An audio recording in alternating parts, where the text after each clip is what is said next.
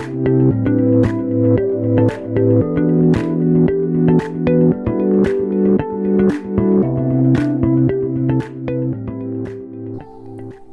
listening to the 10 podcast, the discovery and design channel in health.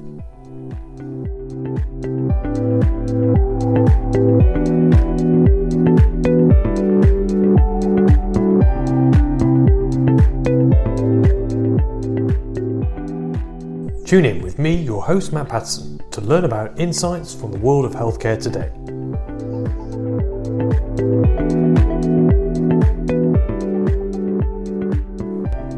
It's great to have Dr. Aseem Malhotra on the show today, a consultant cardiologist, a specialist in metabolic syndrome, and we'll go on to explain more about what that is, and a founding member of Action on Sugar the lead campaigner highlighting the harm that excess sugar consumption is doing in the UK. Thank you, Aseem, for coming on today. Uh, we've got Dr. Aseem Malhotra coming on to talk to us about how he's blazing a trail for rethinking different ways of tackling the COVID 19 uh, crisis that we have in front of us. Uh, Aseem, thank you very much for coming on the podcast this afternoon. Thank you. Thank you, Matt. Tell us a bit about yourself and how we've got to here and this blazing trail I'm talking about. Yes, so um, a bit about my background. I'm a, uh, a cardiologist, NHS consultant cardiologist. Um, almost 20 years ago, 2001, medical school. And then uh, what I noticed over the years, having graduated and working as a practicing doctor in the NHS, was more and more strain on the system. And uh, it was actually 2004 that I, that the World Health Organization announced that there was a public health crisis with obesity and I'd realized that the these diet related diseases, obesity in particular, had been affecting our healthcare system. Probably is the major public health crisis of our time, certainly before COVID nineteen came along. And uh, I then uh, started a campaign, if you like, um, over the last since around 2010 um, to try and tackle the root cause of this problem, which ultimately is the food environment. So we have an oversupply of of cheap ultra processed foods. Now, what's interesting, and, and we'll talk about you know what needs to be done to tackle that. But what's interesting with COVID nineteen is unfortunately people with conditions related to excess body fat, including obesity, seem to be more vulnerable to risk of death. Uh, in some cases, up to tenfold higher risk of death if you have a you have type two diabetes and other conditions associated, such as um, with obesity, such as high blood pressure and heart disease. So it, it seems to be exploiting already what was, um, you know, I would describe, and I said on Sky News a few weeks ago, the dire general health of the British population, which unfortunately more than 60% of adults are now overweight or obese in this country.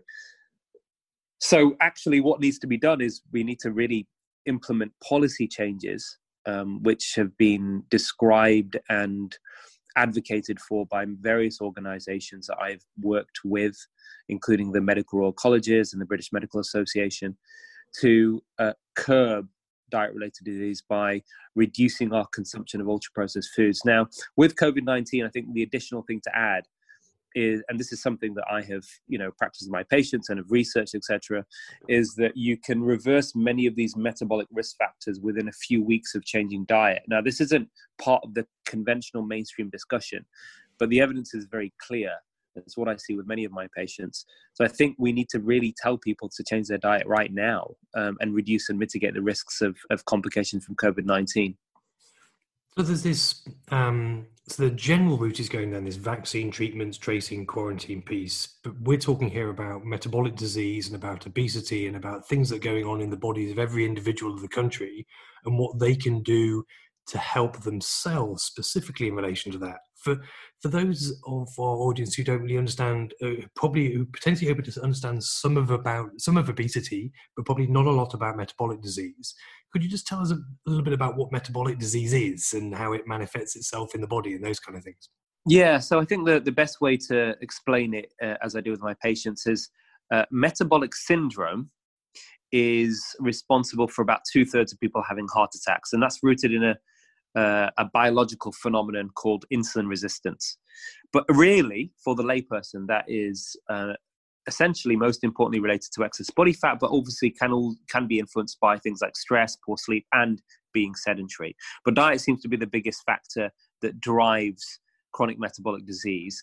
And metabolic syndrome is any three of the following five. So it's having a high blood pressure, having pre-diabetes or type 2 diabetes, having an increased waist circumference, and having a cholesterol profile which is characterized by high blood triglycerides, a fat in the bloodstream, and low HDL, known as a good cholesterol.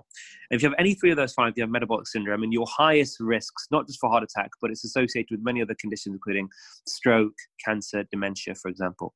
So this is the big sort of elephant in the room issue that we need to tackle. Now, the good news is, of course, you know, conventional medicine tackles uh, these various risk factors with drugs predominantly.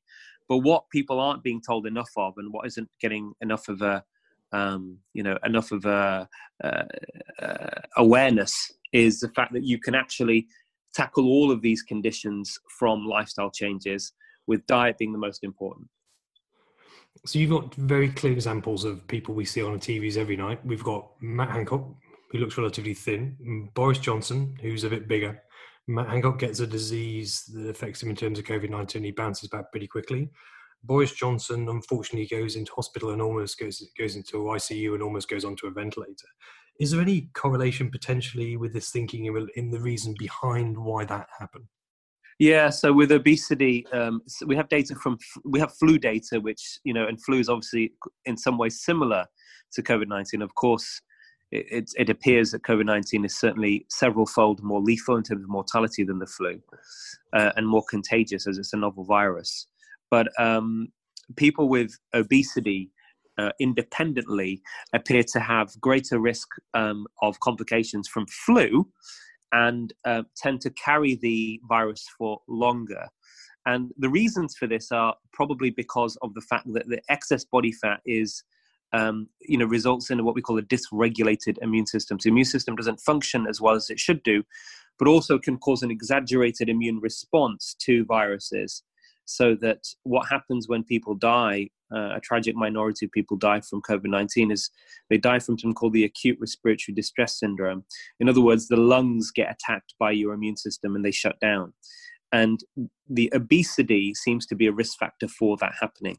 I think of this and I think of other things I've heard stories about on the podcast and people have been talking to. And it, maybe it's a Public Health England message in a way. You hear that companies like Krispy Kreme are donating donuts to hospitals for their staff to consume to keep them going during these times of added stress, probably poor diet, probably poor working conditions. What are your thoughts about that in relation to clearly uh, uh, the opposite as to what you're trying to achieve or what's trying to be achieved to have people who clinicians who are working in the healthcare system healthy in the first place?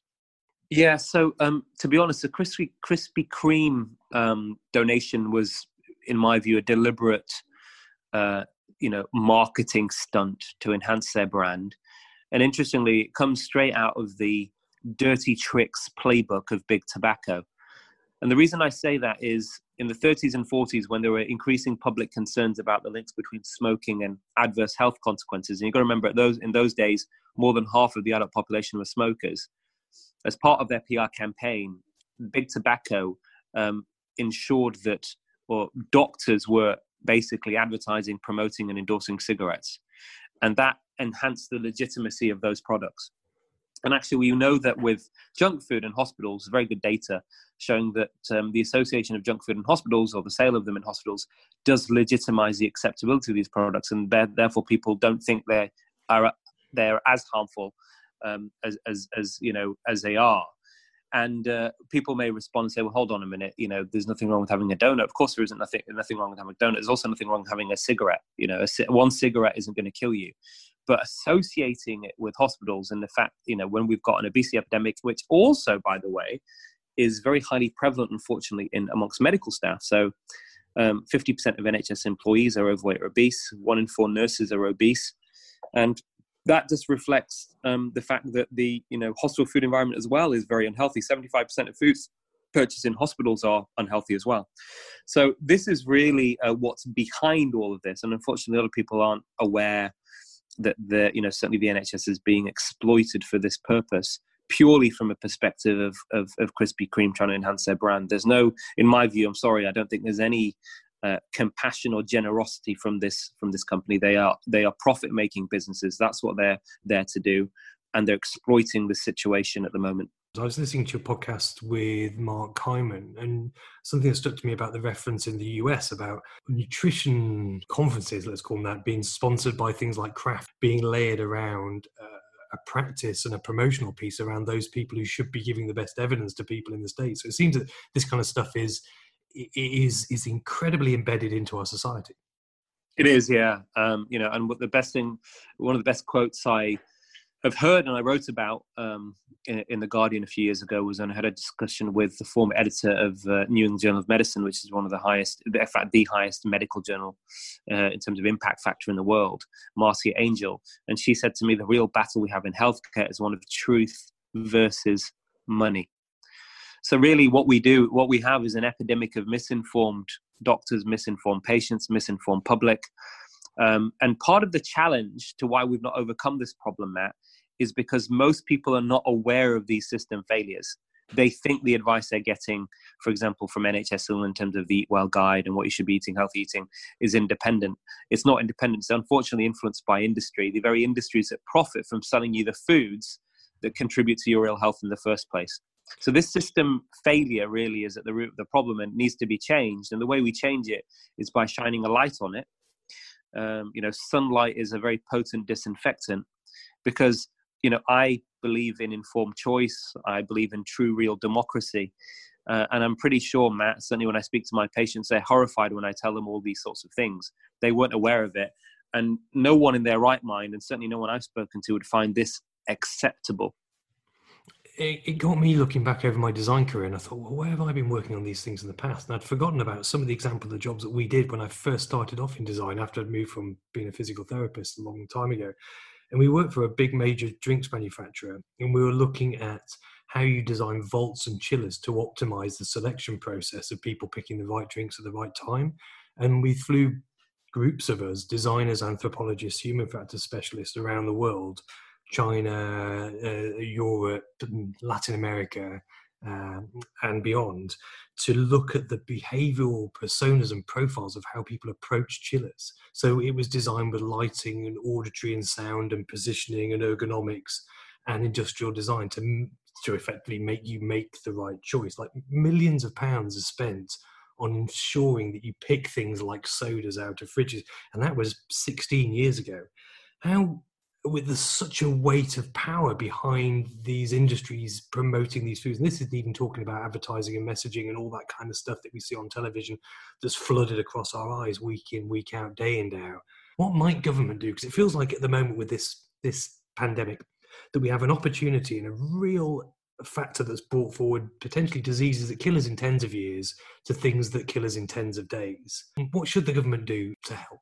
Yeah, uh, Matt. So I think what's important really is, uh, you know, we can learn from the, um, you know, learn from history with what we did with big tobacco. So it did take several decades before before the first links between smoking and lung cancer were published, and and us having effective regulation. It was only regulation ultimately that drowned that drove down consumption of of cigarettes, and that happened through what we say in public health as, as targeting the three A's: the availability, the affordability, and the acceptability of these um, products, cigarettes, for example. So, taxing cigarettes, uh, public smoking bans, and public education campaigns, including dissociation of, for example, tobacco with sporting events, etc.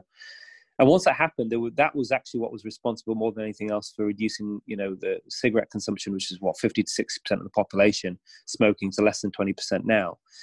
That's where the impact was. So government can you know we have lessons we, we have history on our side in terms of, of learning from there. And if you apply that you know what i would say the low hanging fruit at the moment is uh, ultra processed foods which is more than half of the british diet. You know basically packaged food which is not very you know doesn't have much in terms of nutritional value is high in sugar starch and unhealthy oils additives preservatives. You know this is what dominates the british diet now so if we were to massively reduce that consumption say get it from 50% to less than 10% you would see quite significant dramatic changes in population health uh, within a very short space of time, within months to a year or two, um, in terms of reducing the prevalence of obesity, type 2 diabetes, heart disease, high blood pressure, and probably cancer and dementia too. So I think um, this is what needs to be done. And in fact, failure failure to act isn't really an option, um, Matt, because you know we've seen that what our poor health has done in terms of really driving the economy to a standstill And you know, I think a very basic, simple concept. I think most people within business would understand is that you know an unhealthy population is so, is also an economically un, you know unproductive one.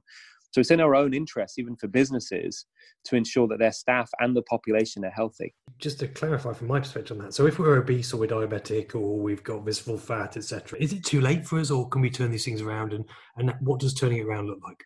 Yeah, so uh, no, it isn't too late. I, many of my patients send their type 2 diabetes and metabolic syndrome into remission uh, within just a few weeks of changing diet. And, and more specifically, what I advocate for really is a, um, a Mediterranean inspired diet, but without the sugar and the starch.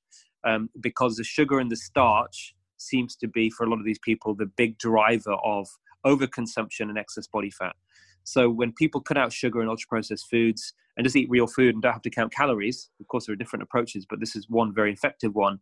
Then um, they can send their you know these conditions into remission, or certainly reduce the need of med- need for medications quite significantly, which patients are very happy about because less medications, less side effects, and they feel their quality of life improves. And if when their quality of life improves, that does encourage better adherence. But what I would say, certainly this is very effective for individuals, but what I would say is that for sustainability of it, we do really need to sort the food environment out as well. This can't be just left to individual choice because your chances of, of relapsing are higher if uh, you're having to constantly battle with uh, you know with ultra processed food wherever you go on a daily basis. I saw you wrote a book. Is it the Pioppi diet? Pioppi diet? Yes, yes, how, yes.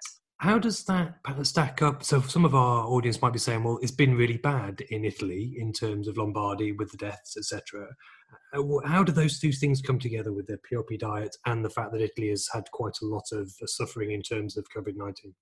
Yeah, well, first of all, there's been nothing in Pioppi in terms of any deaths, as far as I'm aware of. Pioppi is a, a village in southern Italy, which has one of the highest long, you know, areas of longevity in the world. But in particular, people age well; they age healthily, don't have chronic conditions. Italy data from Italy, um, and I'll explain why this is in a second. Show revealed that about the average the average age of death was an older population, about 81. Uh, uh, and on average, uh, those people that died had 2.7 comorbidities, what we've talked about already, you know, blood pressure, type 2 diabetes, cancer, for example, smoking. Um, so they did have uh, age related and lifestyle related diseases unfortunately, the traditional Mediterranean diet, and it varies in different parts of Italy, has been has been overtaken by Western food. So, Italy, interestingly, people may be surprised to hear this. Spain and Greece, as Mediterranean countries, have big, big problems with obesity now, especially in children, because of things like sugary drinks and Westernized food. So, the traditional Mediterranean diet has been replaced, unfortunately, with um, with ultra processed food as well in these countries. I know we've had a time of reflection over this period when we've had lockdown, where people have worked different hours, not commuted, probably not eaten. If I speak for myself, I've eaten at a relatively early time. I'm eating at five thirty every day rather than eight thirty or nine o'clock. I'm probably changing the calories I'm going in. I'm doing more exercise. I'm eating better. Uh, I'm certainly trying on a one man mission to go on this journey myself and to take uh, make my metabolic health better. And it's certainly I'm finding it much easier at the present time than where if I were traveling around the states doing research work, going in and out of all of the very uh, poorly stocked environments for the foodstuffs we've been talking about. What might we do as a society in relation to helping along the way uh, to to enable us to have a better diet? What, what could what else could government do in relation to this to maybe change how we gain access to these foods? Because I know we're surrounded by Starbucks, McDonald's, etc. Yeah, it's a very good question. I think uh, on a on a basic level, what we need to do is make these sorts of junk ultra processed foods more expensive and simultaneously make healthy foods cheaper. I think that would definitely shift the balance in the right direction. I think also needs to be combined combined with some food education, of course, uh, especially in schools. I think better labeling uh, with very weak regulations on what constitutes as healthy. You know, for example, many people aren't aware that some of the things that you buy in Starbucks, for example, can be loaded with 25 or 30 teaspoons of sugar um, you know, there's a lack of awareness there um, because it's not made, you know, apparent. So I think there's quite a lot of things that people that, that government could be doing, but essentially the regulations are quite weak. So it needs to be a dedicated public health campaign, really to highlight to people the harms of sugar, the harms of ultra processed food, and also enable people to understand what ultra processed food is. And if that was to happen, the food industry also then would would have to change. And I think, you know, even simultaneously, um, the food industry, if they were able to shift um, the supply of their products from ultra processed to minimally processed foods, I think that would have a big impact as well. Do you think the fact that we're going to be able to import less potentially with changing in supply chain and those things, will this make it better or worse, do you think, in the short run in terms of food production?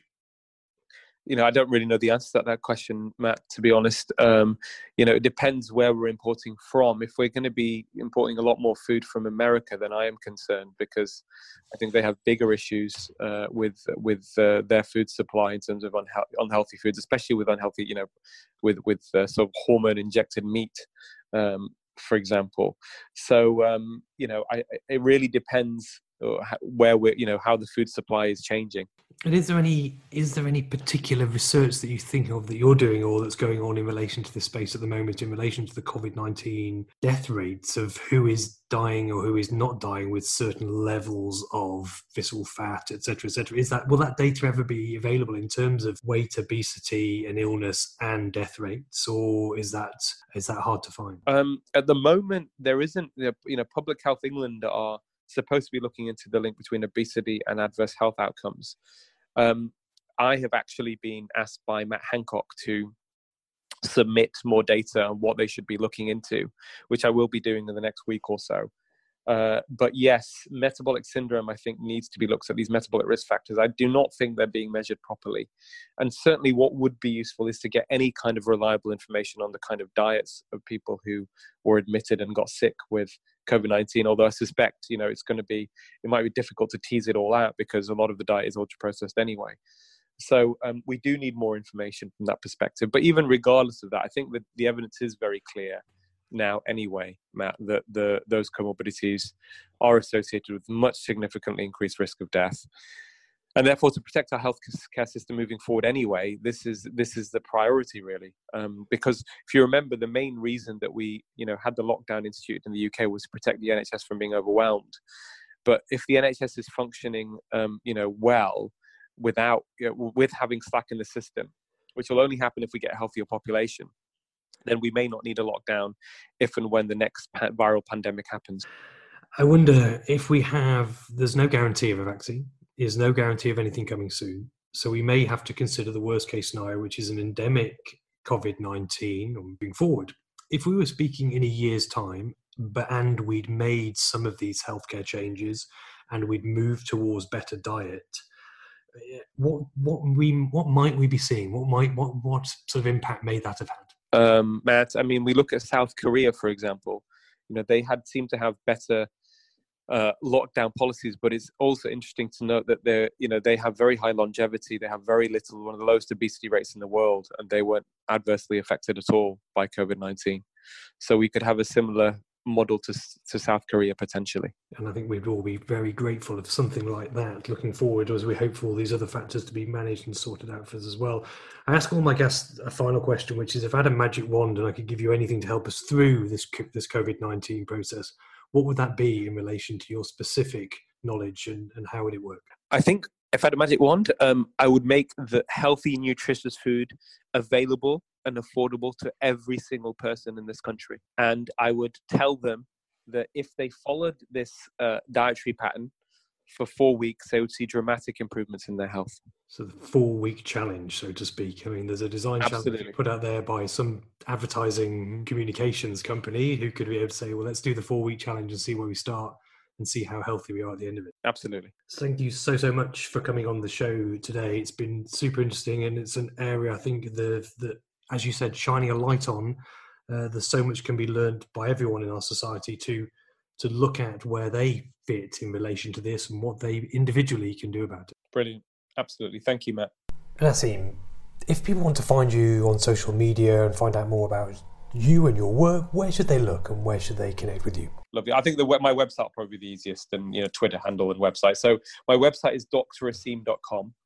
And I'm as in Doctor D O C T O R. Yeah, D O C T O as in Doctor Aseem, one word, A S W M dot com. Okay. And my Twitter is just at Dr. Aseem Malhotra. Dr. Aseem Malhotra. Have a good day. Cheers. Bye bye. Thanks.